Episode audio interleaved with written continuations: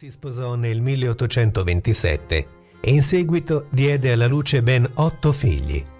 La famiglia visse in condizioni di indigenza e solo Alfred insieme a tre fratelli raggiunse l'età adulta, scampando all'alta mortalità infantile di quell'epoca. Da parte di padre Alfred Nobel era un discendente dello scienziato svedese Olaus Rudbeck e forse fu proprio grazie a questa famiglia, per tradizione impegnata nelle invenzioni e nelle sperimentazioni, che a sua volta si interessò di ingegneria fin dalla giovane età. In particolare l'interesse di Nobel per la tecnologia e per gli esplosivi lo ereditò dal padre, che fu allievo del Reale Istituto di Tecnologia di Stoccolma. Dopo vari fallimenti, il padre di Nobel decise di trasferirsi a San Pietroburgo nel 1837, dove riuscì ad avere successo entrando nell'industria degli armamenti russi. Al padre di Nobel si deve l'invenzione del moderno compensato e una versione migliorata della mina esplosiva subacquea. Solo nel 1842 la famiglia lo raggiunse in città a San Pietroburgo. Giunti a un certo benessere economico, i genitori di Nobel furono in grado di affidare l'istruzione del proprio figlio a tutori privati. Alfred era bravo negli studi, in particolare in chimica e lingue, riuscendo a parlare correttamente in inglese, francese, tedesco e russo. Da giovane Nobel studiò anche con il chimico Nikolai Zinin, ma già nel 1850 si trasferì a Parigi per promuovere le proprie invenzioni. Nella capitale francese incontrò Ascanio Sobrero, che aveva inventato tre anni prima la nitroglicerina.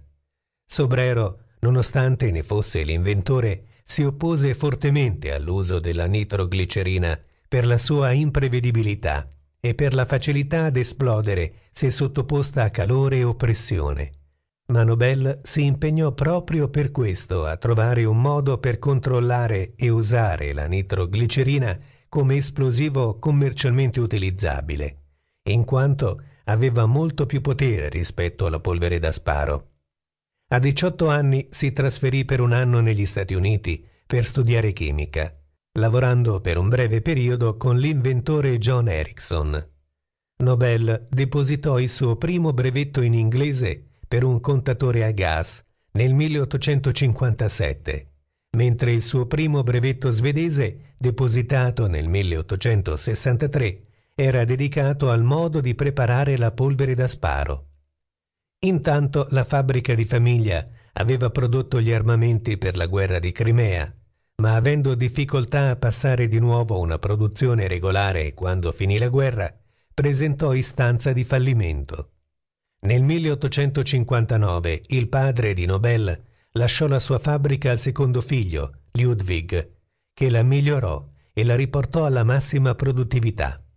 Alfred, poco dopo, insieme ai suoi genitori, tornò in Svezia per dedicarsi allo studio degli esplosivi e in particolare alla produzione e all'utilizzo in sicurezza della nitroglicerina. Alfred Riuscì così a inventare un detonatore nel 1863 e nel 1865 il primo tappo di sabbiatura.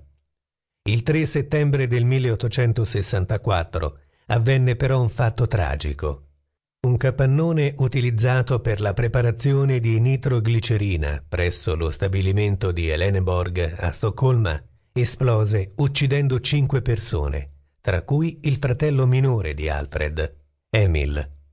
Perseguitato e turbato da altri incidenti minori, Nobel ha continuato a costruire nuovi stabilimenti, concentrandosi sul miglioramento della stabilità degli esplosivi che stava sviluppando.